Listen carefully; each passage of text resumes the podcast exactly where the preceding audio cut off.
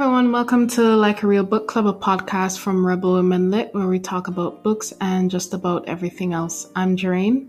I'm Christina. And I'm Ashley. So while on Instagram I was scrolling and I saw that Bocas Literature Festival in Trinidad are crowdsourcing 100 books from, well, 100 books that made us from the Caribbean. So they're asking everyone to come up with list of books that really impacted them, that were published in the Caribbean, written about the Caribbean, or written by Caribbean authors, or just set in the Caribbean. And since that's something we talk about all the time, we thought this would be a great way to just fit it into a podcast episode. However, we won't be talking about 100 books because our podcast episodes are already pretty long. That would probably be a six hour episode. Don't think we have the fan base for that yet. But we'll go through a few of them. So, yeah, I'm pretty excited to hear. That was really funny, Jerry. uh, but yeah, I'm, I'm curious to hear from you guys what, what you have on your list to contribute to the 100 books from the Caribbean. All right. So, I have the book in my hand right now. My first pick for my Caribbean book that made me is drum roll please Krik Krak by Edwidge Danticat from Haiti.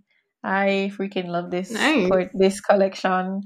I like anthologies. I think it's easier for me to get through a book if it's a collection of short stories rather than one long novel. Um, I don't know. Maybe I have like undiagnosed, uh, what's it called? ADHD. Like it's just my attention span is not there 100%. But this uh, book by Edwidge Danticat, I it's a beautiful collection of stories, mainly focusing on women. You call her Edwidge? Oh my God, Christina, Christina, we always have this thing with how we pronounce people's names. Okay, listen to me. I heard a credible source. What is it? Edwidge? Yeah. I've always mm. heard Edwidge. You're the first person I've heard that said Edwidge. Oh. so far, you've been losing on the pronunciation, folks. Listen, listen. It's Ifemelu. I'll always get behind that. Okay, I used to pronounce it Edwidge, but I heard from a credible source the pronunciation of her name. This guy who is a professor and he's like he's he specializes in Haitian in Haitian history and uh, Dr. Matthew Smith uh, or Professor Matthew Smith at UWI. And we were talking about um Krak, and he pronounced her name Edwige. And so from that, I was just like, okay, well, clearly this is a pronunciation because Dr. Smith knows everything about Haiti. So this is how I pronounce her name now. Okay, that's all I'm saying. And he's friends with her, and he's friends with her. But she's made a credible argument, unlike the first couple of times. So I'll I'll accept this. Listen, he says Edwige Danticat, okay? Clearly in a more like sophisticated um Haitian accent, but uh, Edwige is what he said. I distinctly remember that. I distinctly remember that. Anyway, so um beautiful collection. I read it first when I was taking a literature course at UWI with uh, Isis, actually, Dr. Isis Semaj she had a great course. I can't remember the name of it now, but it was all about like Caribbean literature and uh, mainly focusing on like a lot of women authors from the Caribbean. And it was just, uh, sometimes I'm sad when I think about my university. Very responsible, yet realistic. Like I connected with the, the classes. I felt like before I was kind of going through the motions of the different required courses that I was supposed to do. And then when I started selecting courses that I was genuinely interested in, things just was just infinitely better for me. But anyway, um, beautiful collection. The story I think I like the most is the one that I think is probably the last one. Let me just flip through. Um, Caroline's wedding. Um, it talks about uh, the mother who she has two daughters. One uh, has not really a disability, but like a deformity. Um, she has uh, she lost like an appendage, but uh, she never let that stop her. She has a very fruitful life, and she was um in the process of getting married to this guy. That um so the the the family is based in I think New York, and um the mom I believe was like a nanny, and um she poured a lot of herself into her work. That meant a stable um, income for her and her girls. Um, but that meant that she was kind of absent from her family life. And so her children felt a little disconnected with her. And then also just the, hmm, how would I call it? The experience of her fleeing Haiti to come and settle in um, the states is you know the immigrant experience comes up a lot comes up a lot in a lot of different books and this one is just uh, similar but still like very it's I don't want to give too much away in case no um someone hasn't read it. Christina, I think you said that you didn't read it, but um it speaks a lot to family and family relationships and uh, finding your path through difficult circumstances.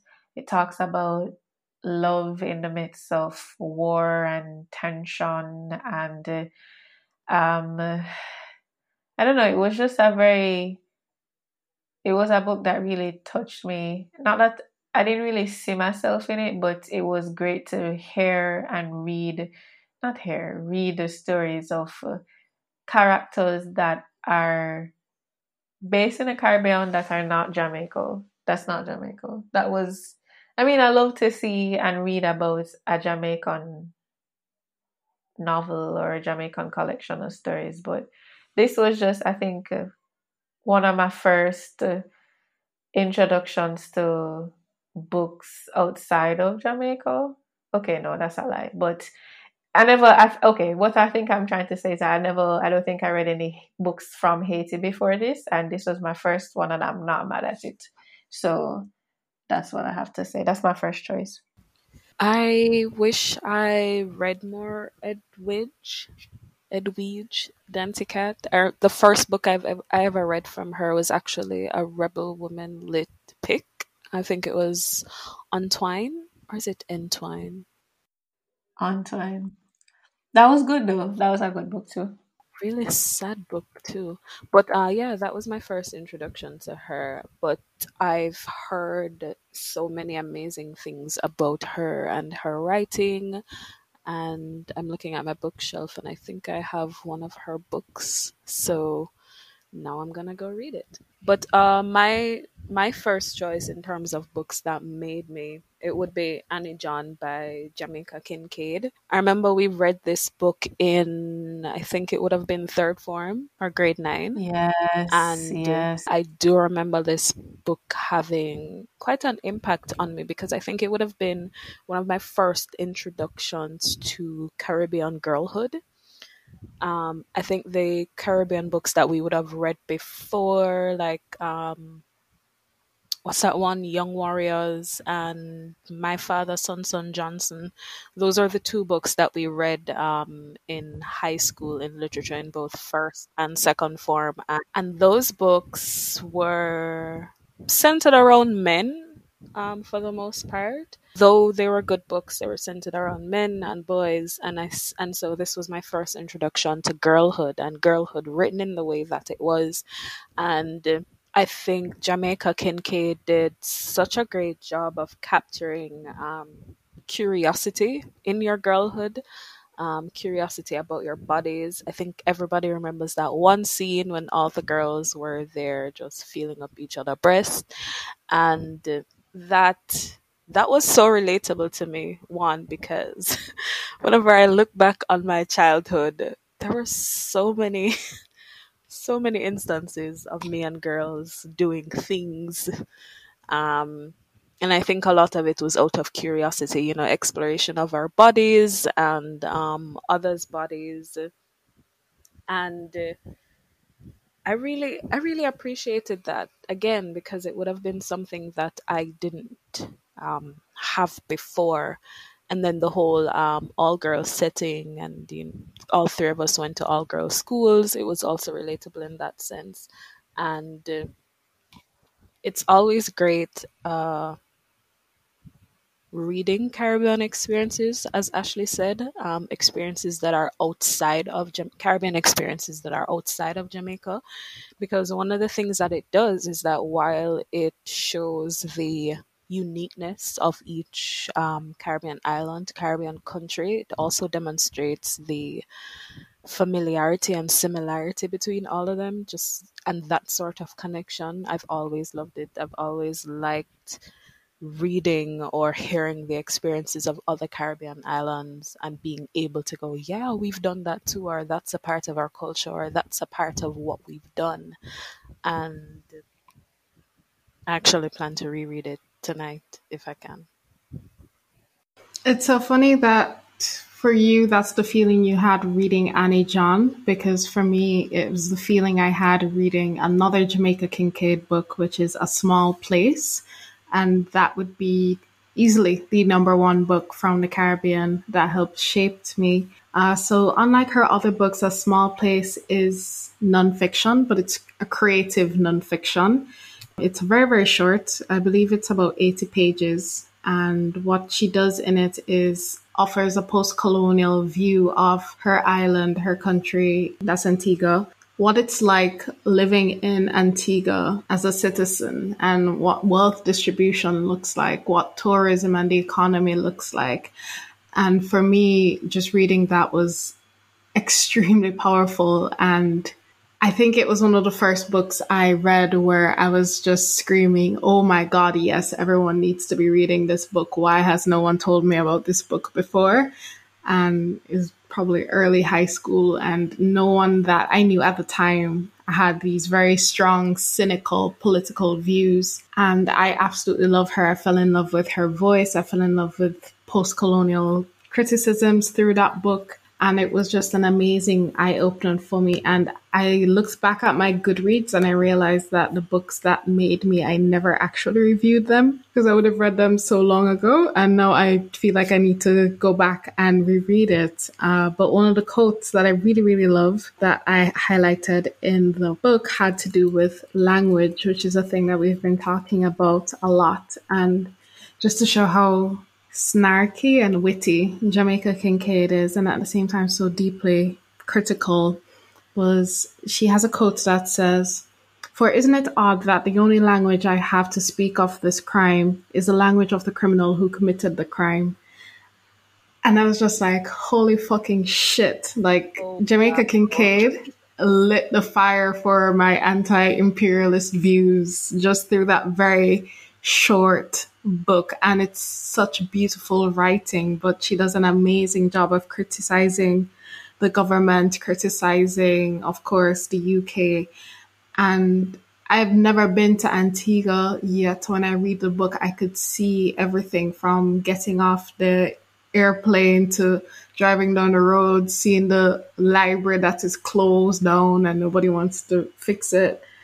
And it's it's just an amazing book. And the reception that she got initially was largely negative, of course, from the authorities. She talks about not being able to freely visit home for some time because I think as Caribbean people, as much as we know when things are systemically wrong, we don't want to say it, especially you don't want to say it to an international audience because you're going to make things look bad. And she did that. And for me, it's fine. Like, we need more criticism, we need more critical voices, and we need anti imperialist voices. And if anyone watched, what's the name of that movie that there's a documentary that used some of the words from it? Uh, um, Jamaica for Sale? Yes. So the intro for Jamaica for Sale actually excerpts from Jamaica Kincaid's book, A Small Place. So if you've ever watched that movie, the introductory words, and I think she narrates a lot of it as well, it are excerpts from this book. So it's very relevant for Jamaica, very relevant for, I imagine, a lot of islands and a lot of countries that are post colonial and relies heavily on tourism. And it's and we can see now how deeply intertwined our economies and our survival is to these colonial and these empire states. So that was one book that really impacted me. And I think everyone needs to read that book. Everyone in the Caribbean, especially, needs to read that book. There's no way you read that book and feel nothing. I'm definitely gonna add that to my list. And um, on Jamaica Kincaid and just her ability to critique in one of the most profound ways. I think I was recalling her short story, Girl, which you can Google and you'll find it in the New Yorker. Um, it's not one of the things that necessarily made me because I happened upon it um, recently, like maybe two or three years ago.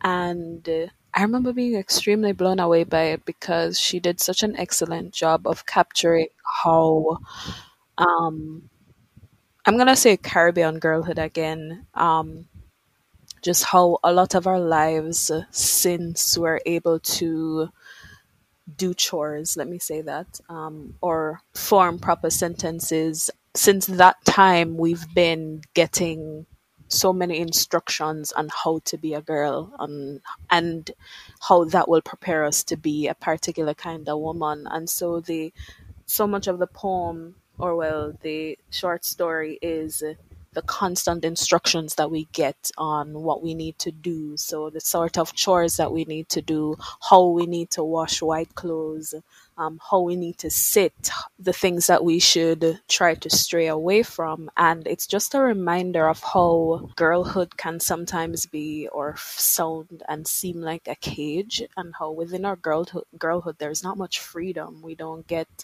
um, the opportunity and the chance to be carefree, to be explorative or exploratory. I don't know what the word is there, the proper word is there. Um, we don't get a lot of opportunities to sate our curiosities, to to sate our need for adventure within our girlhood because it's like this constant preparation for womanhood and not just womanhood either, but wifehood. And uh, it was so poignant. It was so necessary. And again, I don't recall a Caribbean writer writing about that particular subject. I, of course, could be wrong. I'm sure that many writers have done that, but it was the first time I've ever seen it captured in this particular way where it's literally all the instructions that we've ever gotten. And I saw um, the Rebel Woman Lit account uh, quote one of the lines. I'm looking at the thing right now and I can't find it but anyway, I think it's about slutdom. Was that it, Jerry? Oh, that was a response to a question she was asked. So she read, she read, oh, well, she read excerpts from Girl, and one of the questions that was asked is if she took her mother's advice. Because in Girl, as I said, there's a list of things that her mother is telling her this is what you do, this is what you don't do, and all the expectations you should have. And one of them is she should learn how to sew and just basically don't be a slut.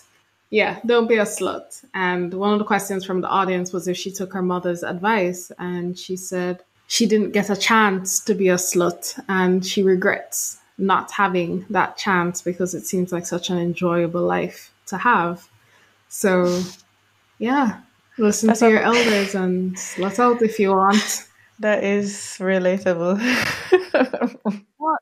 Seriously. And it goes back to what I was saying about just the opportunity to be free. The idea of slut, and I think what people hate about people who they call sluts is that there's a sort of carefreeness and an agency that we don't typically like in women, in queer people. We don't like that. We don't like that they're exerting any sort of agency or um, owning any sort of freedom in spaces where they were previously told are not for them.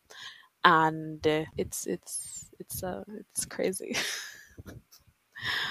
It's crazy. Uh the second ashley book, what's no, your other oh. no no no no no i just spoke. Go ahead ashley. Okay.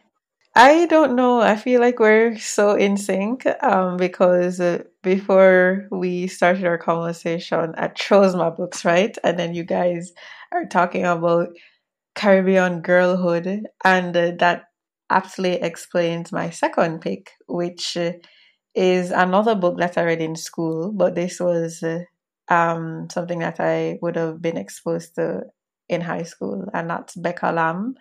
There's something about this story that's just absolutely, hmm, it's beautiful, but it's also just very mm, full of like, uh, like uh, a lot of, uh, hmm, wow, I don't even have words to describe it right now. I'm sorry that I'm I'm feeling a little stumped, but it, there's just a lot of naivety in it, but a lot of also just like curiosity, and I just I love that. This this book uh, follows uh, um 14 year old Beka, and uh, it's uh, not really a coming of age, but also kind of. Um, it's set in Belize, and it's another book, or I think uh, yeah, another book that I was exposed to that that was outside of Jamaica and that dealt with uh, um, issues that uh, a lot of Caribbean countries deal with. So, what is your like post colonial identity and like that struggle for independence and finding your footing now that you don't have a colonizer? Um, but also just uh, reading about uh, similarities that uh, a lot of Caribbean islands share. So one of the things that stand out um, in this book for me was that it was the first time I ever saw, and I'm sorry if it's. Sometimes I think back to it and I just feel like this sounds so naive, but like it's the first time I ever saw like bougainvillea on pages. You know, you read books and you see tulips, you see roses, you see God knows whatever else. Like it was the first time I saw bougainvillea and I was like, I know exactly what that looks like. I have I pass the a bougainvillea bush every single day, and I remember it talking about the different colors of bougainvillea and how the white ones are very rare. And I'm like, you know, that's actually really true because you always see the pink ones and never really white ones. But I just I love this book. Um, I was just reading through briefly the Wikipedia page for it, and I don't remember the plot in in like any huge detail, but um, I do remember her or Beka having like not necessarily the same curiosity as Annie John. I don't necessarily remember it being like this sexual exploration coming of age type book, but I know that she had an older friend who was a little bit of a rebel people would class her as. She got pregnant um, at 17 and she got kicked from school because of that. And it's interesting how our conversations tie into exactly what this book is talking about about just being free as a woman to own your body is labeled as slut and then you get um, punished for that. So a lot of people a lot of women unfortunately have to end their schooling because they have that experience. And uh, it's just uh, it's frustrating the the responsibilities or the perceived responsibilities or roles that women have in this life um, and I like books that challenge that. I like books with characters like Beka who are curious and who will stand up to um, the people who are supposed to know what they're doing in quotes and quotes. I remember her having a not a challenging, but her having a, a or I'll say challenging relationship with her father, and um him him um wanting her to be a certain way, and uh, um I just rem- rem- was reminded when I was reading through on the page was that he chopped down her favorite tree in the in the garden of their house, um, which was the bougainvillea tree because they notoriously grow pretty wildly and pretty like you really have to put a lot of effort into them for them to grow in a very neat and conforming type of way. And that was very symbolic to him wanting Beka to, okay, you're 14 now, you're growing up, you're becoming a woman, you need to behave in a certain way that women behaves behave and we all know that's docile that's letting things happen to you and doing your uh, maternal or coming to terms with your maternal responsibilities or future maternal responsibilities. And uh, I just, uh, I love that Beka was just like, in her own way, was just like, no, I will do things my way or I'll continue to figure out well, what I should do. I think uh, um, I like to see, like, I felt like I saw myself in Beka's character having or being raised in a very um, correct way. Um, where you you show respect, you show manners, and there's nothing wrong with that. It's just that I feel like um, at a at a level you get to, or if you do that enough, you kind of do it automatically, and so no matter what the situation is, you try to preserve your correctness or your politeness, and not necessarily um, your self respect. And so it's unlearning all of that which is challenging, but it's good that you can see you see characters in books that go through that and you can you can learn from it and you can um you can say, Oh well I can actually apply this method to my own life and so I'm appreciative that I'm able to read books like that. And also the author Zee Edgell. Um, she's from Belize too, which is I think this is the only book from Belize I've I've read, to be honest. But um, I would welcome books from Belize because I can't just have Beka Lamb's one perspective. But this was this was a good book. I liked it a lot. Um, someone from Instagram who lives in Belize actually messaged the page because um, they were listening to the last podcast and they were saying that they too also feel away whenever they pick up a book by a Belizean author and there's no reference to Belize in it. And I was asking just for recommendations about just Belizean books and doesn't seem like there's a lot, but she sent me a list of them and her name is Feline. Her Instagram handle is Urban Garifuna. Garifuna is a group of indigenous people that live in Belize. And I think there's just so many stories that we don't get because even indigenous stories from the Caribbean, I was trying to think of one and I couldn't. So if anybody has any recommendations for that, that'd be amazing because I do think we get a lot of Afro Caribbean, well, we don't get a lot of Caribbean stories, but we do have Afro Caribbean stories. We do have Indo Caribbean stories, uh, even Chinese Caribbean stories that we can refer to, but not a lot of Indigenous Caribbean stories. So, yes. That, uh, just thinking about Belize and just how very diverse Belize is and how yeah. we just don't have that many Belizean books, it kind of makes me sad. So, all the Belizean authors out oh there, oh we are ready to read your books. I am ready to read your books, yo. like that's, I that's a great point about not realizing how diverse culturally and like racially Belize is. I the first time I even came in contact with the word Garifuna was when I was fully at UWI. I'm just like, what is that? I had a, a classmate who was Garifuna, and he was just telling me what that was, and uh, I was just blown away because we just don't hear those stories, or you just don't come in contact with people who identify as those things. Or i don't i don't know maybe that's not it i don't know but uh, it's just uh, it was it blew me away. And uh, i am i'm here to read all the garifuna stories I think I've um, heard mention of the Garifuna people um, maybe in passing a long time ago, and then it wasn't until uh, maybe two years ago I heard Professor Hilary Beckles mention the Garifuna people because I believe that he is or one of his parents um, are Garifuna, and uh, yeah, it really is a reminder of the diversity in ethnicities, in cultures, in histories that are in the Caribbean.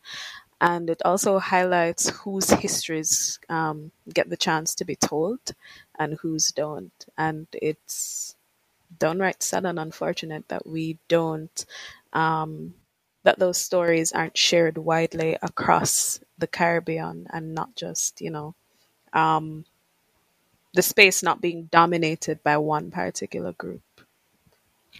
So I'm gonna sound like a broken record because I would have mentioned this in I think maybe two podcasts ago, but it's Gardening in the Tropics um, by Olive Senior, and I'll never stop singing the praises of this book. I was first introduced to it in, I think, upper six English lit or lower six, one of them. I think this poem really, not the poem, the collection of poems made me love poetry, like really love poetry. I remember being extremely excited to um, go to literature class to analyze and study and interpret one of Olive Senior's poems because not only does she have an excellent way with words, um, we can all agree to that, but the topics that she um, chose to write on and the ways in which she captured them, it really helped to shape my own perspective um, as a Caribbean woman living in the Caribbean and what that means in terms of um, my global positioning. She, I think she gave me permission to critique um, to critique the global north. She gave me permission to critique and recognize um, the so-called post-colonial world that we live in in Jamaica. She made me realize that we're not so post-colonial or as post-colonial as we would like to believe that so many of our colonial legacies still exist in the way that we view the world, in the way that we view ourselves, um, I'm remembering, I think it was it Knot Garden. I wish I took up the book. It's beside me, but it's too far to grab. Um, I think it was Knot Garden though, um, where she discusses uh, she discusses the difference in social class, um, as well as the difference in the sort of jobs that you have, the way that people treat you um, based on the sort of job that job that you have. I remember her talking about higglers and vendors and how you know in the market people might see them as a particular way, but check them after market lock and them a move uptown or well them live uptown and them have a house uptown but she also talks about um, how governments have continuously exploited and sold out their people for the benefit of global north governments and I sincerely appreciated that. In the same way you mentioned Jerry and Jamaica Kincaid in her book, how she sort of had an anti-imperialist positioning. That's the same sort of feeling I got when I read Gardening in the Tropics. Yeah, it was just so good. Again, as we've always said, big up Olive Senior anyway today because I never expected that from a Caribbean writer from the Caribbean writers that I've read before Olive Senior, I never got that sense of anti imperialism or critiquing the government or mentioning our colonial past and its continued impact and effect on how we live our lives now. Having read anything from her in this particular collection, I was fucking mind blown.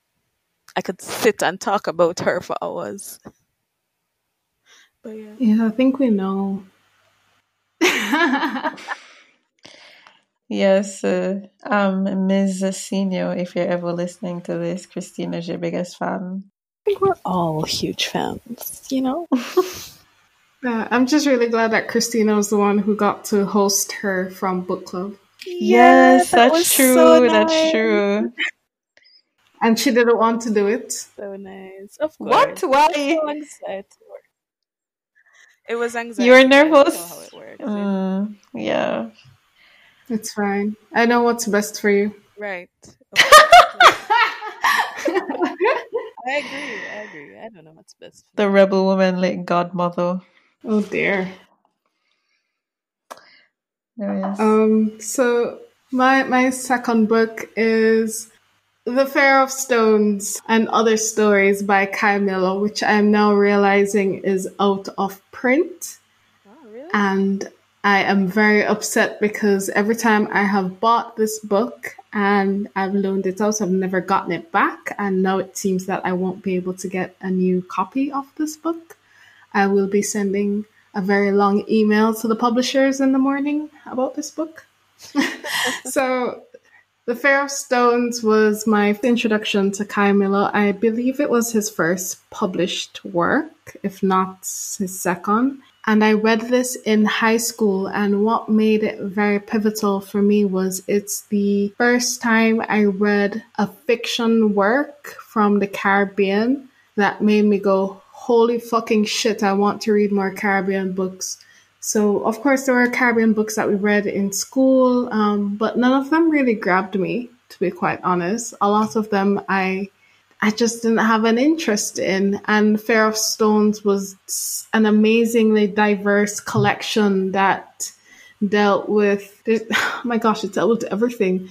But it was so much about place. And this is something that you could see throughout all of Kei's work. There's a very strong sense of positionality of yourself politically and also just physically here in Jamaica. What does that mean? What does that represent? and Fear of Stones. Oh gosh, I'm getting short of breath just thinking about that book. That book was very impactful. There's this one story in it that he has with the pastor at a funeral, and the pastor is saying all of these very dramatic things, and it was just such amazing use of comedy, and I could see and feel all the characters on the page, and that book, I went to my literature teacher after and I was like, why aren't we reading this? Why can I find, where like, where can I find more books that are just like this? It was the first time also I saw unrecognized queer representation in literature. There's this one short story about um, a young man who is gay and just dealing with that in Jamaica. And I believe it was the title story. I really wanted to go back through the book before this podcast so I could go through details. But it was talking about the Fear of Stones um, and what does that mean for someone in the Caribbean. And I'm sure there's so much that would have gone over my head in high school. But that book for me was pivotal to without that book, I know I wouldn't be the type of reader that I am today. I know that Rebel Women would not have existed because I would not have had an interest in reading it, or I would have been a much different type of reader without that book. And I would have probably just been stuck in reading nonfiction if not for that book, not for those characters, and how much I laughed and cried reading that collection and I'm so upset that it's out of print. And now I feel like I need to jog my memory to find out who did I lend my books to because I need them back. It's it's it's brilliant. It was written in 2006. I believe Kei was like 24, 26, 24, 25, 26, somewhere around that age when it was published and I really want to reread it, and I hope that I love it as much as I did when I read it in second form. So, so that book really just changed the whole game for me with Caribbean literature. That to me was now the standard for what I wanted my contemporary Caribbean literature to be, and yeah, I it it was it was the book for me in terms of fiction from the Caribbean that changed everything. And I was and I was able to look back at older Caribbean fiction and appreciate it more because of that book. And of course, look forward to new contemporary voices and what that would mean. You know what I'd love to hear? I'd love to hear what what book made everyone um, become obsessed or well interested in Caribbean literature because I feel like a lot of us here in the Caribbean, I feel like for a lot of us, Caribbean literature wasn't our first introduction to the book world. And so it would be really great to find out um, what was that one book that made you go, all right, but we need more of this. Yeah, I'd be curious to find that out too because I know most of us grew up reading like Nancy Drew or some other American or European book that right. was just all over pharmacies. So, mm-hmm. and we never read. We ne- we wouldn't have read anything from the Caribbean. We wouldn't have read anything from the Caribbean until high school. And by that time, I'm guessing because for a lot of people, well, not let me not say a lot, but I'm assuming that for some people, because it was academic or school related, they might not have derived as much pleasure from reading it. So it would be great to find out, like, what was that one book that you read, either in high school or outside of high school, that made you go, okay, Caribbean literature needs to sit on my bookshelf. I need to have it. But Jane, hold on. I'm shocked. I just I just clicked on Fear of Stones, right? And it sent me to Amazon and you can purchase it, a paperback for nine hundred dollars. What? Yes. It's eight hundred and ninety nine dollars for a used paperback. oh, of Fear of Stones. My God. That's what happens when books go out of print. Oh yes, that's the oh same thing that happened I feel like me. I can probably find it at a bookstore. Maybe I use probably. Maybe, maybe not. That's what happened to me and my um Maxine Walters book, Serious Things Are Gonna Happen. Like people were reselling that book for thousands of US dollars when I was trying to get it. And then I just kind of like said, okay, well, clearly I won't be able to get this book. And I was at the National Gallery because they had, I think it was the summer exhibition. And in their gift shop, they had the book. And I just grab it up. Like I got, I felt like I, it was five grand it was still a lot of money, but I was just like, yo, this far less than is far less than dollars. two thousand US dollars. So I was just like, ah. And then I yeah. ran into Maxine like maybe a year later and I told her about it and she she thought it was a great story. So I mean full circle moment. Um, oh, look at me saying Maxine, like I know this lady on WhatsApp her on a daily basis. Miss Walters. Not yet. Um, right? Not yet. You guys are gonna cross paths. I feel it in my bones. Uh, so I I was looking on my bookshelf trying to find a third book because initially we were gonna do three. Um, and I landed on Caribbean slavery in the Atlantic world. Now, I haven't read that entire book, obviously. It's like massive. I think I, it can be considered a tome um, for Caribbean history. And uh, I remember the first time I would have been introduced to this book was in sixth form history, and I hate I didn't like history in sixth form. Um, I would have mentioned this in some podcast already too.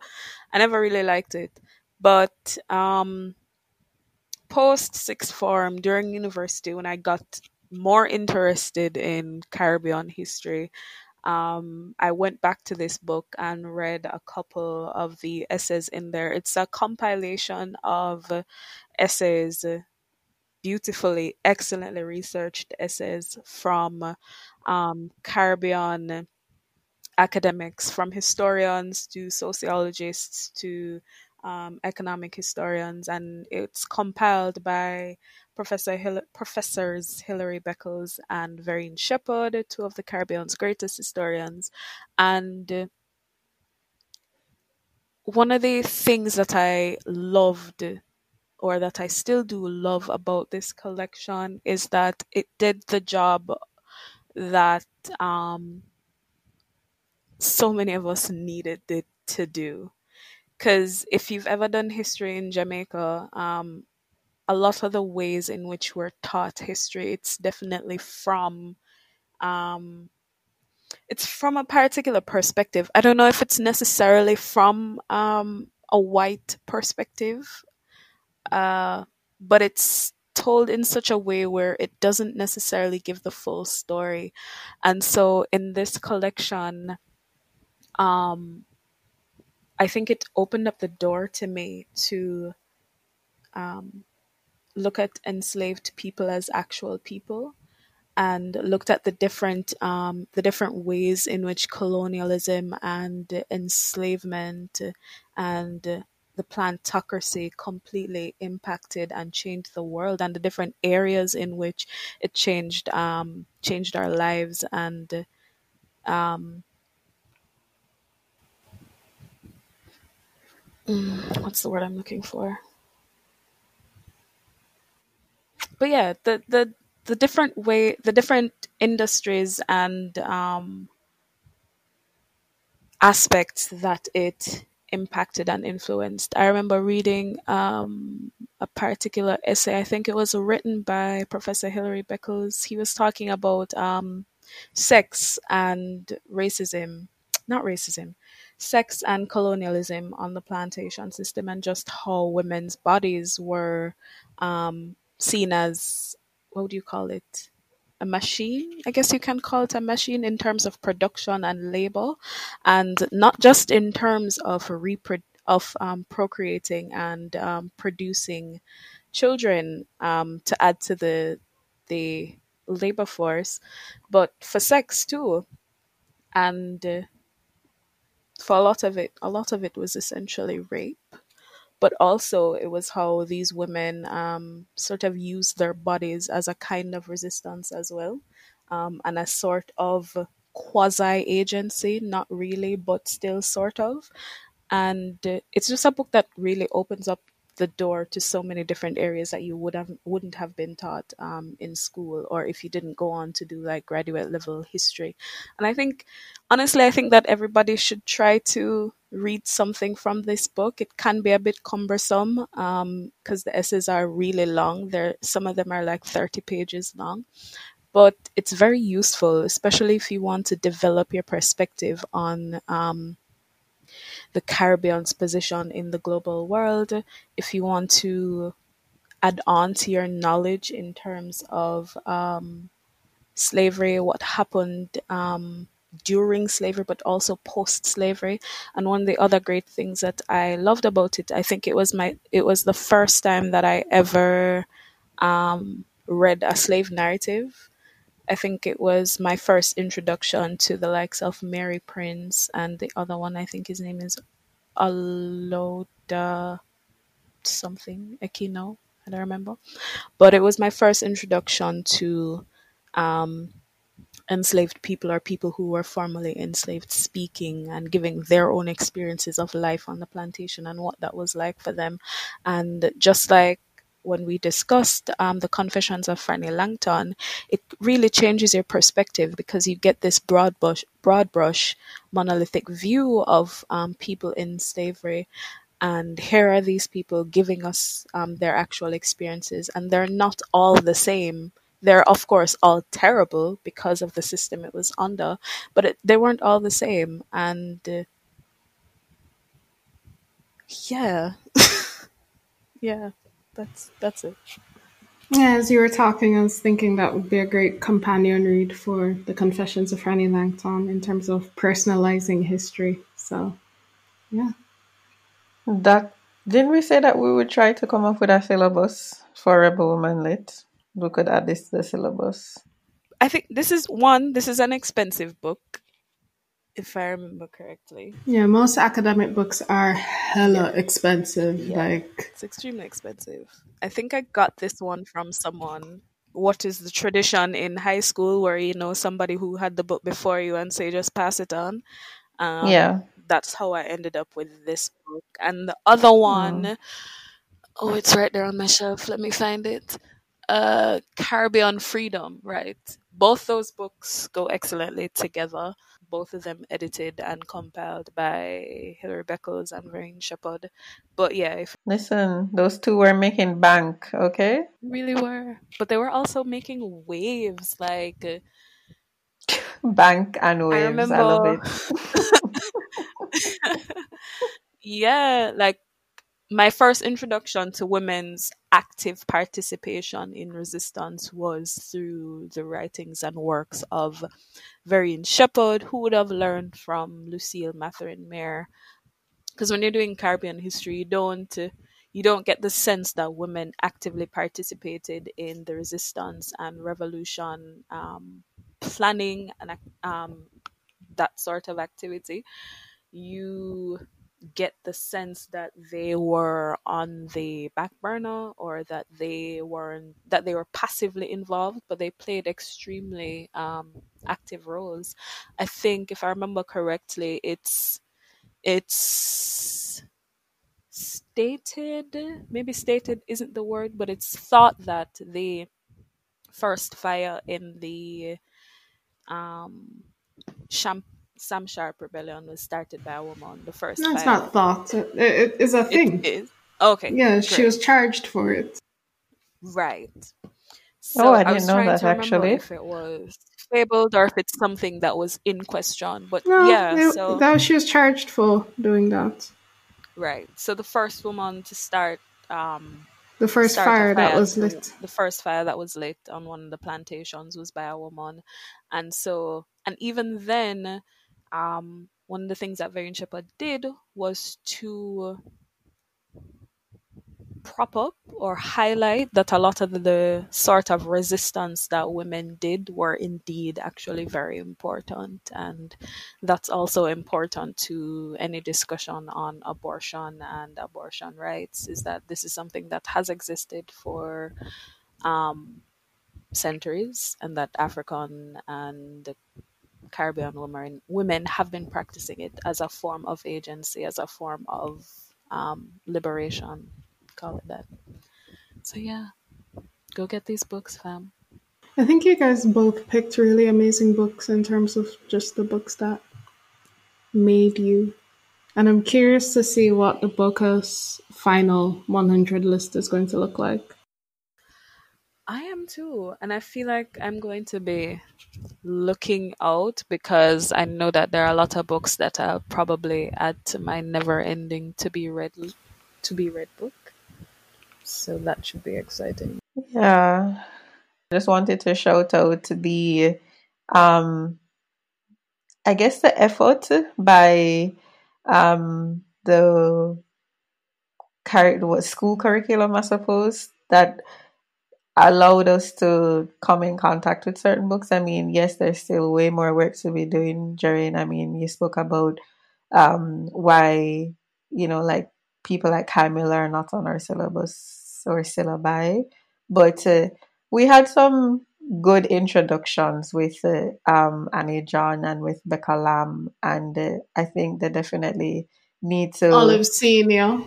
Yeah, Olive Senior. They definitely need to include more Caribbean authors, man. We have Nicole Dennis-Benn. We have uh, Kei Miller. We have uh, um, what's your name? Naomi Jackson. We have Naila Hopkinson. We have Lorna Goodison. I mean, Lorna Goodison, we would have been introduced to her work too, but just one and two points. Like she writes books as well, and we could read those books. We need time now for put the Shakespeare Yeah. aside and read more Caribbean Mhm. literature, man. Really, like we have uh, diverse stories. This was a really good podcast episode. I enjoyed recording it. I've been feeling really weird lately, and I'm not sure. I guess it's the whole coronavirus thing, but just I don't know. I just feel very frustrated and a mixture of other emotions that I can't really understand. And this was very refreshing. This was a nice pick me up. So thank you guys for the great conversation. Oh, thank you, Ashley. I feel the same way. Literally every time we record, it's just like a breath of fresh air. It is. Yo, Chris, damn, Jherane, you're making me really want to read that Fear of Stones book, you know. But do I have eight, nine hundred US dollars to shell out on a used book? Girl, I don't have nine hundred dollars. I am writing to the publishers tomorrow, and I'm going to try see me? finding it on some other obscure used bookstore because it's so fucking good. And Mm. I'm upset that I lent it out to so many people and them don't return it. And I say, oh, well, you know, it's fine. Like, you know what? I'm changing that shit. If I lend you my book, you better return it. I have learned my lesson. I have a, I have a couple books for you. I have Pet, and I Really? have, uh, yeah. Jesus. Wow, you need to, you need to keep track of that. I think I probably have one more book. I don't remember, but I definitely have Pet for you. I need to go through and see. I think it's just Pet. Yeah. All right. Well, thank you guys so much for listening to our podcast. And thank you to our Patreon supporters and all of our Patreon members. You guys helped me pay for our podcast hosting and our website hosting last month. So that was really great. And I'm hoping we can have more Patreon members so we can also improve our library. And add more books to our travel book club, which would have a lot more Caribbean books involved in it. So become a Patreon member. There's some really cool perks in there, including, or I guess it may become a new thing that we do, which is talking about TV shows or movies that have been adapted from books. We had a great conversation about Little Fires Everywhere with our Patreon members. So thank you guys so much and become a Patreon member because there's so much more cool stuff that I think we can be doing as a community, and you guys are you guys seem to like it. So, and yeah, follow us on Twitter and Instagram at Rebel Women Lit. Are you guys going to say bye? oh. um, do we usually say bye? You see, no, I can't remember. Yeah. Oh, okay. I remember. I think sometimes we do, sometimes we don't. Catch y'all at the next podcast. This was a great uh, conversation. I've been trying to go.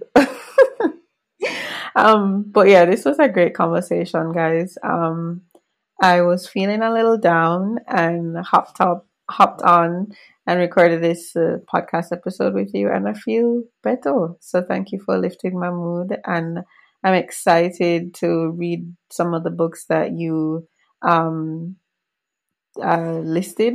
Uh, I haven't read A Small Place by Jamaica Kincaid, and I haven't read um, Camilo's book.